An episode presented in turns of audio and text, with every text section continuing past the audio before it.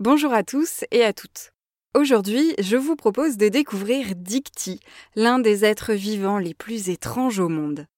Son nom scientifique est en fait Dictyostelium discoideum, mais on va l'appeler Dicty pour plus de simplicité. Dicty est une cellule microscopique qui vit dans le sol, une vie tranquille en solitaire. Dicty se divise régulièrement et donne ainsi naissance à plein de petits dictys. L'histoire pourrait s'arrêter là, mais Dicty n'est pas banale. Quand elle est face à une difficulté, elle entame la métamorphose la plus incroyable qui soit et se transforme en limace.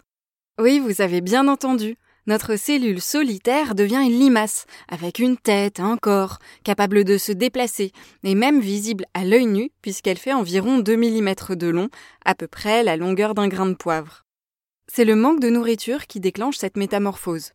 Quand Dicty et ses voisines n'ont plus assez de bactéries à se mettre sous la dent, elles se rapprochent les unes des autres, s'agglomèrent par centaines de milliers pour se transformer en limaces. Pour réussir cette métamorphose, chaque Dicty se spécialise. Certaines amènent même avec elles quelques bactéries pour bénéficier d'une source de nourriture dans l'avenir.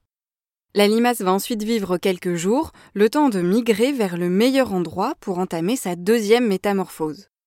Elle se dresse alors vers le ciel, tête en haut. Une partie des dictys qui forment la limace se sacrifie et meurt pour former une sorte de tige rigide. Les dictys toujours en vie grimpent sur cette tige et forment une sorte de tête à son sommet.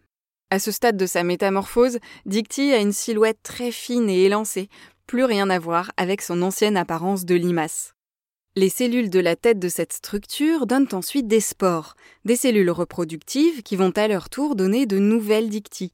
Ces dernières vivront une vie tranquille et solitaire, enfin jusqu'à la prochaine pénurie de nourriture. Connue également sous l'appellation d'amibe sociale, Dicty est très difficilement classable. Est-ce un organisme unicellulaire, c'est-à-dire avec une seule cellule, ou multicellulaire, composé de plusieurs cellules?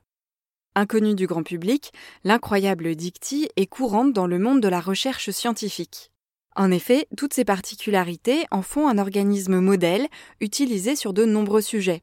Par exemple, Dicty sert à l'étude des comportements altruistes, de la différenciation des cellules ou encore des mécanismes de mort cellulaire.